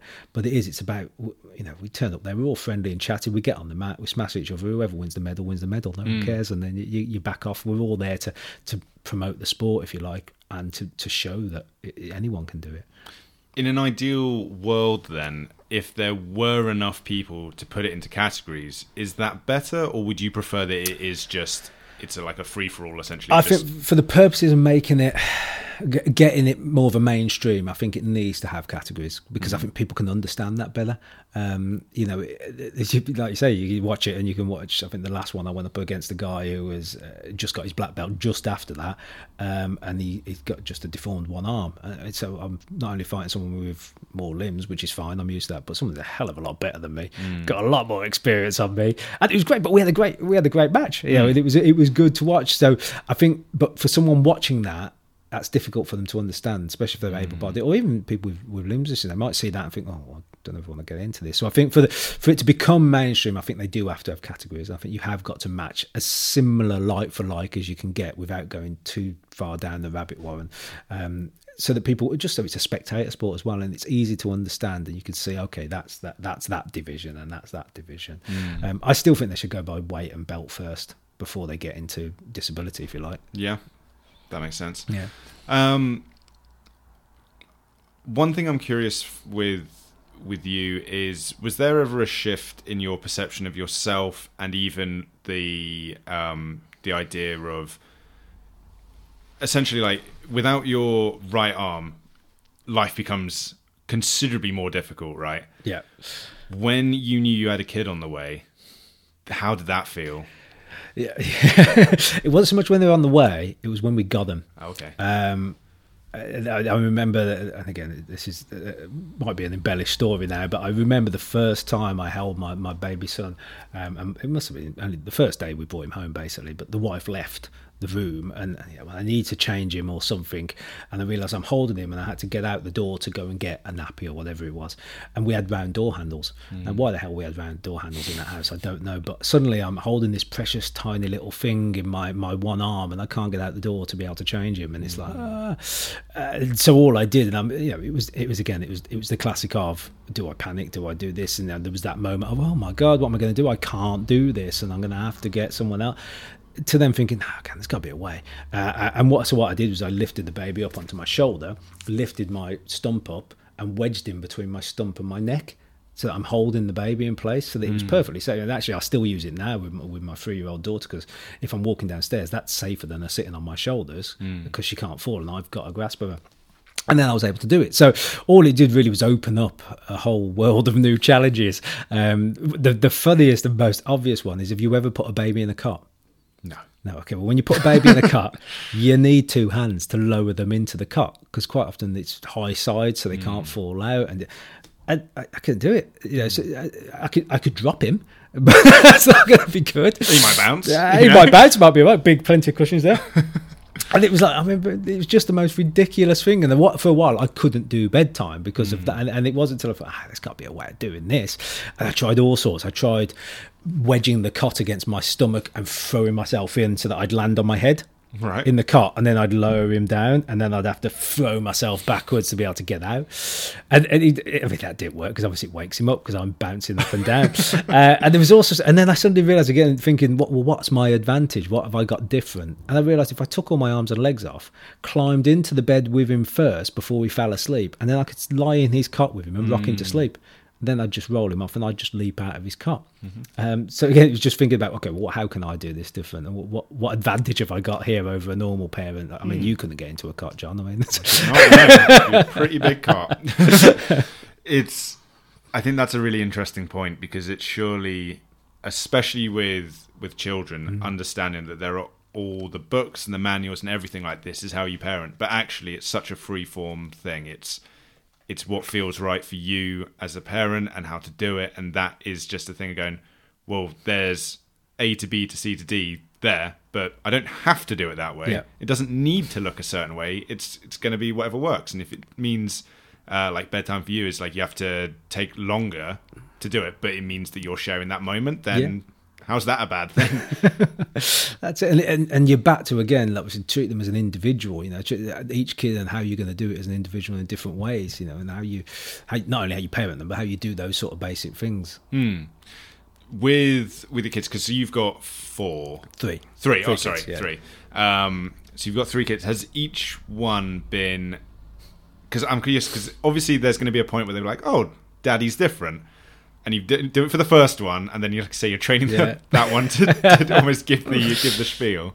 Um, just has that had to like change? Like, have you changed in how you see yourself to your kids, or I don't think I've changed how I see myself. Funnily enough, a, a, dad was saying to me the other day, he said, oh, I've reached that age now where my, well, my kids have reached that age where I'm just dad and I'm very boring and dull and obviously I'm geeky dad and there's no reason to listen to me. And he said, you'll probably will never get that. He says, because you're a legend. sure, I'm sure I'm not, but also I don't think my kids see me that way. I mean, in some ways they do. I, I you know, they'll make the odd comment that you know their, their dad's been off and done 14 world championships or been in movies, and they'll drop it in. But I'm still just dad. Uh, It's still just quite. I'll be the boring middle aged man. That's how they'll see me, and I know it. You know, I can't. I can't trade off other stuff with them because they're my kids and they know they, they know me that well. And like I said, I've got the older boy is very resilient. He, he really does kind of hit every challenge, and he's he's a little mini me. You know, hence, you know, he comes last and loves it. Um, you know, that sort of thing. I mean, you know, he get, if he's told to stop on the race, he won't. He'll keep going to the end, no matter how far behind. My, my middle lad, not so much. He's he's a naturally gifted athlete. He's amazing at everything he does, uh, but his resi- resilience isn't as good. Uh, so it's then how do you, you know the different ways of parenting them as separate individuals. Uh, at the same time, just trying to be dad as well and to, to look after them. I think that's that's curious. I keep saying it's curious because I I went through a phase of just saying it's interesting, Yes. and that's like my brain went, we need to change it. But I meant change the way I talk, not change the word. Um, the the idea that someone can love losing is to me such an important idea Yeah. that we should we should push rather than like I think everyone who does participation trophies does so with the absolute best of Ah, intentions definitely, yeah. but it is built from maybe an incomplete kind of viewpoint. I've always used it as the idea of if I always imagine participation trophies, I'm imagining school sports days, and you've got the kid who, for whatever reason, just genetically, he's just bigger. He's the fat kid, right? And we're just gonna say it. um, and it's like everyone else is running, and you've got the athletic kids, and their parents are like, "Yes, you're gonna do this. You're gonna win because you're gonna keep doing sports the rest of your life." And this kid's like, I don't even like doing sports, now, but I have to run this. That's awful. And they come last and they didn't want to do it and everything like that. And that sucks. Yeah. That kid, you go, here's a participation trophy because thank you for at least coming out. And like, we know it's not Yeah. comfortable, but we want you to like sports and everything. But for kids who like sports become last, it's like there's such a more interesting way of going, it's fine. Like I, I don't want to reward you for coming last, but as long as you understand that not only does it not matter, but when and it, if and when you eventually win something, that's going to feel so good, and we can kind of apply it all. Yeah. Um, and it's just recognizing that the word "lose" is a const- it's a construct uh, construction. It's not real, you know. No, so why do we put so much attention on it? Yeah, you you get a different experience. Hmm. So it's the experience. I mean, uh, uh, something we do again uh, with, my- with my middle lads. Like I say, phenomenal sportsman, you know, and very intelligent as well, but struggles with losing. So we used to go to the the arcade on the front there, and he'd get really upset if he lost in mm. one of those games or didn't get enough tickets. So we started going just to have fun. Doesn't matter if you win or lose. Doesn't matter. It- We're here to have fun. And he, he just clicked onto that straight away. It was suddenly he got it now. This is the experience. I'm enjoying this bit. It- It's not the winning that matters. If I lose, I lose. I get this experience no matter what. Um, it, it that, that again that classic saying of if you're going through hell, keep going, don't stop. Um, it, you'll always look back and it'll be a different experience. I mean, I, I've used that. Not necessarily that saying, but in my life many times is a case of well, all I need to do is just keep going. You know, if I'm not enjoying this or I don't feel this way, actually I'm not enjoying this experience it's fine if I keep going. It's still just an experience. It's still something I could chalk off. Something I might have a wonderful story to tell about much later in life. Um, so it's, it's, it's that you know, enjoy the experience. How old is your eldest then? He is eleven. So 11, got eleven, a nine, and a three-year-old. So encroaching the teenage years. Oh yes. do you think you will ever be victim to having a teenager who will almost certainly be lazy at some point and being like at your age I was doing this and this and this, and you know you've got all you've got all your got all your limbs, so this is all fine. Or do you think I'm purposely never going to say that because it almost like it doesn't matter? Yeah, I, well, I'd like to think that I won't. That I'll use. Some I was just talking about again with coaching or teaching people how to coach and use coaching models, and it's like there's a difference between lecturing someone about how well you did it, mm.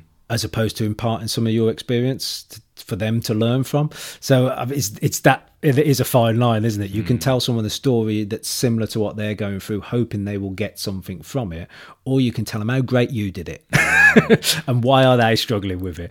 Um, I'd like to think I'm going to be the the, the, the former, but I, yeah, we're all, we all guilty of dripping into the latter oh, now. I, I just think because again, adapt adaptability has been like the main um, mm. through word for all of this, and it's so true. Like, and it just is. But I I feel like the other thing we've spoken about is you can't teach that. You have to be presented with obstacles to overcome, and that's when you learn yeah. um, adapt uh, ability. So there are always going to be, especially teenagers, who are just like life hasn't really been difficult until now. They've got hormones, and now it's like jobs and stuff coming up, and it's uh, it's just easy to to kind of coast through life. Yeah, to, as a broad statement, but um, and then you're like, oh, but I have all this adaptability. Why don't you? You know, you have it. Yeah. It is. I mean, when I do these talks or whatever I say to people, I always try and include a little exercise or some a way to bring it back to them. Um, so quite often I'll, I'll, get people to the challenge of to tie their own shoelace with one hand or, or mm. do a mm. do a tie with one hand or something with one hand because most people can can do it, mm. uh, but it looks impossible to them. I mean, you even said yourself the idea of tying your shoe with one hand is just, but it's really easy. All you need is someone to support you and show you, and then achieve it, and then you feel great. Mm. And it's then reflecting back to them. So I always try and end the talk with something like that to reflect back to them that you know I'm not special. I just have more opportunity to do these challenges. You've mm. just done that. You know, you've just you've just succeeded in exactly the same way that I succeeded. It's just that I had to give you that experience. Mm. So yeah, it's that it's giving people the opportunity to, to feel it and do it themselves. Of course, and I guess the the point to be made there is that someone like yourself is met with challenges daily. Um, so you're given the chance mm. to hmm. overcome things, which obviously all comes back to your personality and your ability to persevere and things like that. And then other people, those challenges will be th- through few and far between. But that doesn't mean that you can't add challenges into your life. You can't do things that do make life more difficult for mm. a benefit. And I guess that's the thing, isn't it? Like life shouldn't be or this is come back. Also life shouldn't be comfortable because we need to learn abilities to to persevere and learn resilience in that.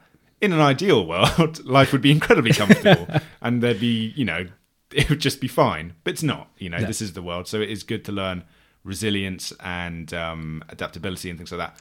But that only happens when you essentially put yourself outside of your comfort zone. Yeah. Right? And for some people their comfort zone is you know just uh, basically around their skin, and then for other people it stretches like a mile. Yeah.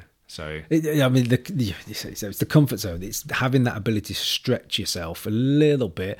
You know, we have comfort zones for a reason. It's to keep us safe. Mm. But actually, if you stay too safe, you don't learn anything. You don't experience anything. You don't experience what it's like to lose. You know, mm-hmm. you, so you need to stretch yourself uh, in the safest way possible that you can. It, but do that. I mean, it's, again, it's a cliche. It's do something every day that scares you. That doesn't necessarily mean skydiving. That mm. might mean for some people walking to the cafe and buying a coffee because actually they hate going out and don't yeah. like going into some places first. Um, some people don't like to be the first one to arrive at a night out or something. Well, well, do it, do it, do it just once and try it. You know, mm. it's that mm. stretch, uh, and you don't need big dramatic things like chopping a leg off to be able to do it. Yeah, it you, you, can find little challenges, and I do. You know, I find little challenges in life to, to keep pushing myself as well. Um, um, nothing to do with physical and adaptations. It, it, we can all do it because that does just stretch us, does just make us achieve more. And who doesn't like achieving things? You know, we all, no matter how small they are, mm. we all like to do something. Oh, I did that. Of course, yeah. And as as is shown by you know your uh, career trajectory, doing things and achieving things opens up the pathway to other things. Um, yeah. So you know, I think it's just it's a really substantial standard lesson for life, isn't it? Just kind of open yourself up to things, especially experiences that make you nervous or or whatever and, and mm. push yourself. Doesn't mean that you have to do it. No. But I think crucially for me it's it's self reflection is the biggest thing people need to to do. You know, like say the example of um, you know, just going to a coffee shop and just having a chat with the the barista or something. Yeah. That can be so terrifying to most people. But it's like that's fine. There's nothing wrong with that. but let's let's think about why it's terrifying, and then that can actually open up so much more. And then all of a sudden, before you know it, you're public speaking because you actually love talking to people. You're just scared of saying the wrong thing. Yeah. Um, so we started off the conversation talking about your Instagram. So it's an apt way to finish. What is the best way for people to find you, and also what are you doing now on Instagram? talking about things that terrify me. I mean, going on Instagram's terrifying me at the moment. Uh, I think I'm at Penn Stuart on Instagram. Uh, very much because Facebook I've always used for, for family and friends and things, whereas Instagram I'm very much just using for my jiu-jitsu and for my, my sports side and any of this kind of work that I do. Uh, so yeah, at Penn Stuart, I'm, I'm trying to find ways of putting little videos and photos and interesting stuff on there um, so people can see what, what I do. Um, I might even go down the route of even just videoing short bits about tying shoelaces with one hand. Uh, do, if people yeah. are interested. But yeah, more than happy. And uh, likewise, if, so if anyone ever wants me to come and talk to people or to have a chat, whether it's individual, whether it's groups or large things, I'm more than happy to do that sort of thing. Like I say, I, I love being in front of an audience, and I always try and make it interesting, but also make it so that you go away with a message or something that makes you feel good about yourself. Perfect. Well, the details for your social media will be in the um, description of the episode. Um, yeah. Thank you so much for coming on. Thank I really enjoyed that. I feel like I've learned a lot. And uh, at the risk of going against everything that we were talking about with ableism, I do feel quite inspired. but in my own way. Good, you know. yes, that's what it should be. Absolutely. It inspires you, nothing to do with me. No, that's good. I've taken it and it's mine. Yes. Um, Stuart, thank you very much. Thank you very much, John.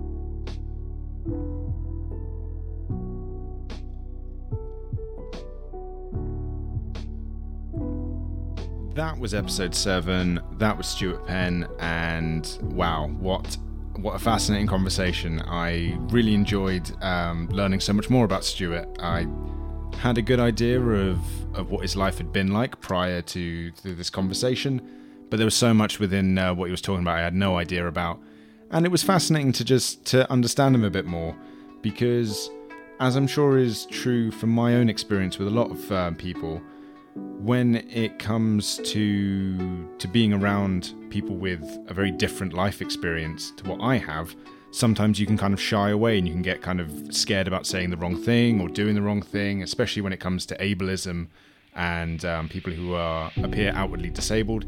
You don't know if you're supposed to interact differently with them. And Stuart, I felt like it's such a a perfect conduit for me to have that conversation with to to understand someone who is very capable, probably more capable than I am, to be completely honest. Like without you know trying to sound um, pandering at all. Like I, I truly mean that.